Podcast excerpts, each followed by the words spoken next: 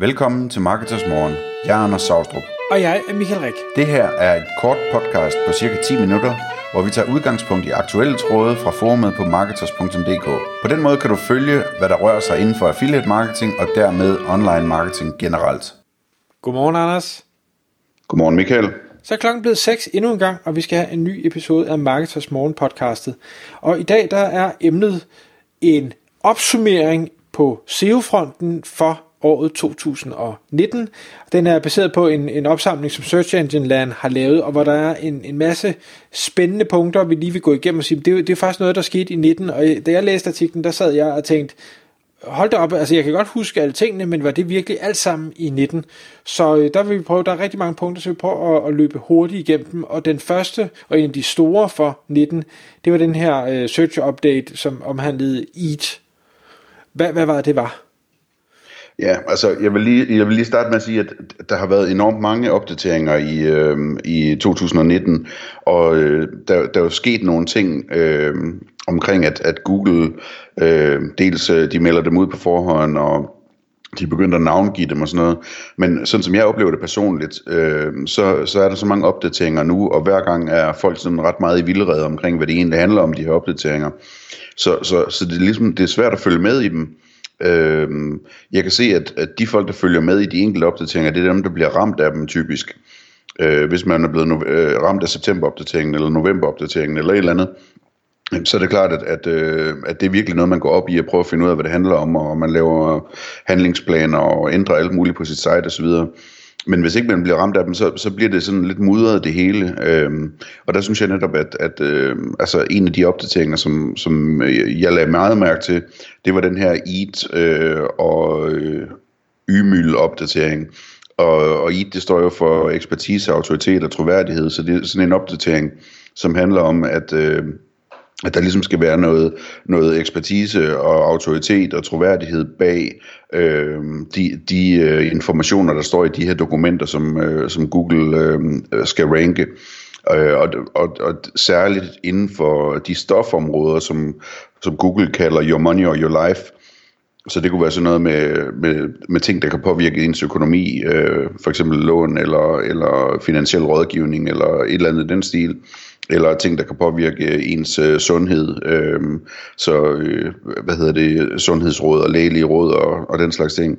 At de ligesom lægger en utrolig st- øh, stor vægt på der, at, at prøve at spore, om der faktisk er autoritet og troværdighed og ekspertise bag øh, øh de, her, de her tekster. Altså, hvem er det, der har skrevet dem? Er de anerkendte? Er de fagfolk? Er de, hvad ved jeg? Er der et rigtigt firma bag den her hjemmeside, øh, som kan stå til ansvar? Er det, øh, har de styr på deres, øh, hvad hedder det, øh, øh, altså hvem der er forfatterne, og er der links videre til, øh, til deres LinkedIn og til deres alt muligt. Der, der er jo også mange teorier om, hvad det egentlig er, de måler på, øh, for at prøve at vurdere det her Google. Men det synes jeg var en spændende opdatering i hvert fald, øh, og, og, og lidt sjovt, at, at den ligesom kom samme år, som de lukkede Google+, Plus, øh, som jo var øh, på et tidspunkt sådan meget fokuseret på det her med, med authorship og prøve at finde ud af, hvem det er, der, hvem det er, der øh, øh, er anerkendte, fordi de skriver mange steder på nettet og bliver nævnt mange steder på nettet og sådan noget. Øhm, det, var, det var en del af det der sociale netværk, der hed Google+, Plus, at, at de prøvede at indarbejde det. Øh, men, øh, men de lukkede så Google Plus helt, øh, og, og det skete samme år, som, øh, som de lagde ekstra øh, tryk på det her øh, EAT-koncept. Så det synes jeg var rigtig spændende. Mm.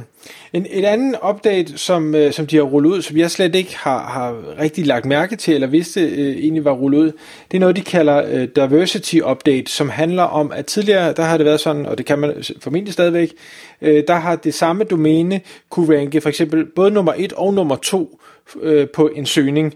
Og der, øh, der har Google simpelthen ønsket at sige, at det, det skal ikke længere være muligt, vi skal kun have et domæne, øh, Øh, på side, altså domænet må kun optræde en gang på, på side 1, øh, og så skal der være plads til nogle andre, så vi får den her diversitet.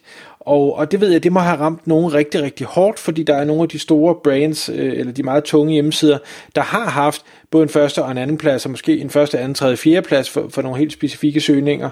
Øh, og der siger Google nu, det, det skal altså være slut, nu skal der være noget mere forskelligt at, at vælge imellem. Men det er ikke noget, jeg sådan har læst eller hørt, eller at der er nogen, der er blevet ramt af, men det kan være det, fordi jeg ikke kender nogen, der har så tunge øh, eller dominerende hjemmesider, det ved jeg ikke. Øh, en, en anden update er, øh, er eller det, det er formodentlig en del af forskellige updates, men, men den her vægt, der bliver lagt på øh, natural language, language understanding, altså øh, at Google bliver bedre og bedre til ligesom at forstå, hvad man mener, når man, når man søger efter noget.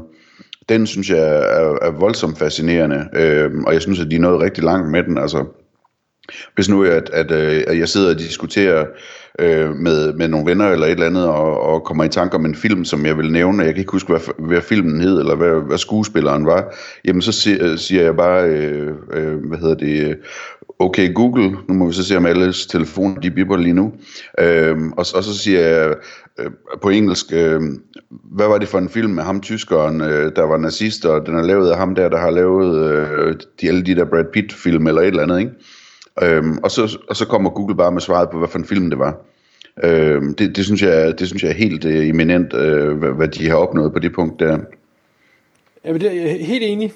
Øhm, en anden ting, som, øh, som også er, øh, jeg ved ikke om det skete i 19, men det er i hvert fald nogen, der har lavet en analyse i 19, det er, at vi er nu på et punkt, hvor 50% af de søgninger, der bliver foretaget af folk på Google, ikke resulterer i et klik til en hjemmeside. 50 procent, det vil sige mere end halvdelen af dem, der foretager en søgning, vil enten foretage en anden søgning, eller alternativt vil få resultatet præsenteret ude i Google. Det kan være, øh, du ved, hvad er klokken i øh, Burkina Faso, eller øh, hvad blev fodboldkampen i går, eller hvad er valutakursen for et eller andet. Alle de her forskellige spørgsmål, som Google nu giver svar på, Øh, det er simpelthen det, det er 50% af søgninger, så hvis vi sidder og laver en søgeårsanalyse og siger, at vi ved, der er 1000 søgninger på et eller andet om måneden, jamen så igen, gennemsnitligt set, så vil halvdelen af dem, dem vil du aldrig nogensinde kunne få, fordi de øh, bliver præsenteret ud i søgeresultaterne. Det synes jeg er vildt. Og, og altså, en, en, en ekstra vild ting ved det er, at det er ikke bare det der med, hvad klokken er, øh, om øh, munden er en ost og sådan nogle ting. Det er, det, altså, jeg, jeg så i går for eksempel, øh, søgte jeg efter noget, fordi der var en, der havde spurgt til det. Det var sådan noget med, hvordan man, man sætter sin Google Analytics op til at tracke udgående links, så man kan se, hvilke links på ens artikler, der bliver klikket på. Og det, det lavede jeg så sådan en relativt lang søgestreng omkring på, på Google på engelsk. Øhm, og jeg fik faktisk hele svaret, altså hvor de øh, ligesom havde stillet det op punkt 1, punkt 2, punkt 3, punkt 4 i Google søgeresultater. Så der er en eller anden, der har siddet og lavet en stor artikel og, og virkelig forsøgt at forklare alt om det her. Øh, og, så, og så napper Google simpelthen øh, det, det allervigtigste. Hvad præcis skal jeg gøre øh, de her fire punkter for at øh, sætte det op? Så jeg behøver ikke engang besøge hans hjemmeside, selvom det er ham, der har siddet og, og, øh, og lavet alt arbejdet. Det er altså skræmmende, synes jeg. Ja.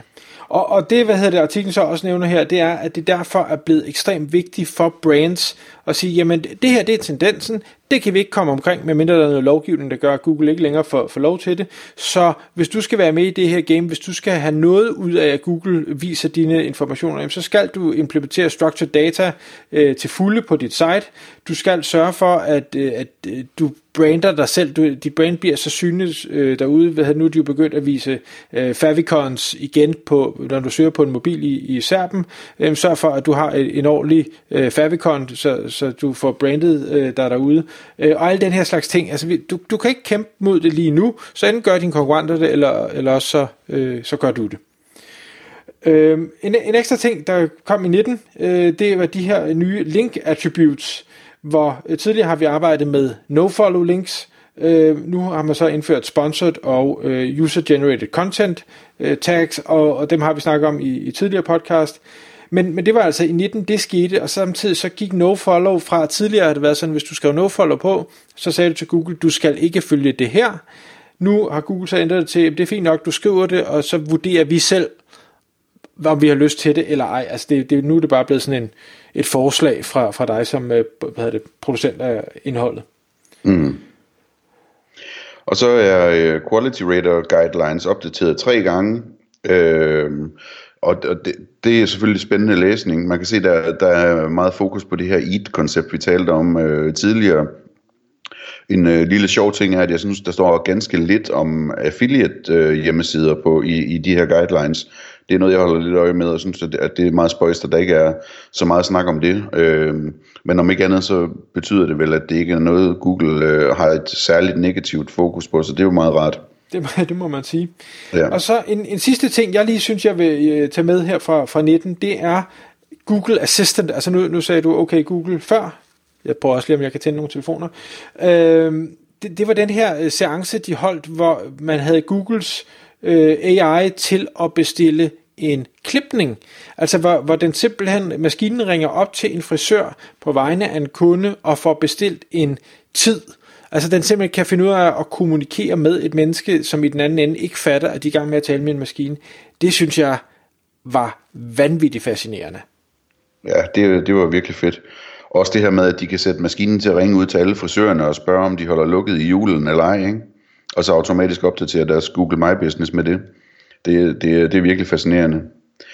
Øhm, skal vi lige tage den sidste også med, øh, altså Google har bevæget sig meget, meget øh, øh, fremad i deres øh, tools, når man søger hotel og fly og den slags ting i hvert fald øh, på engelsk.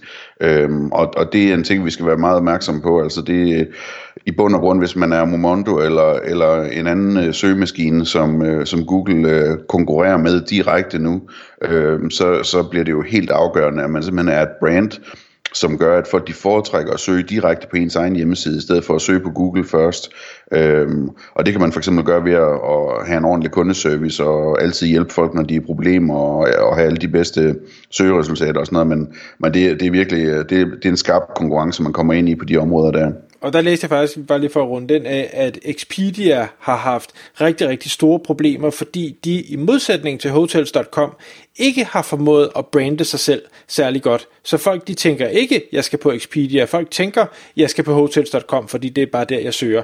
Og, og det rammer dem altså så nu, hvor, hvor Google ruller det så massivt ud. Tak fordi du lyttede med. Vi ville elske at få et ærligt review på iTunes. Og hvis du skriver dig op til vores nyhedsbrev på marketers.dk-morgen, får du besked om nye udsendelser i din indbakke.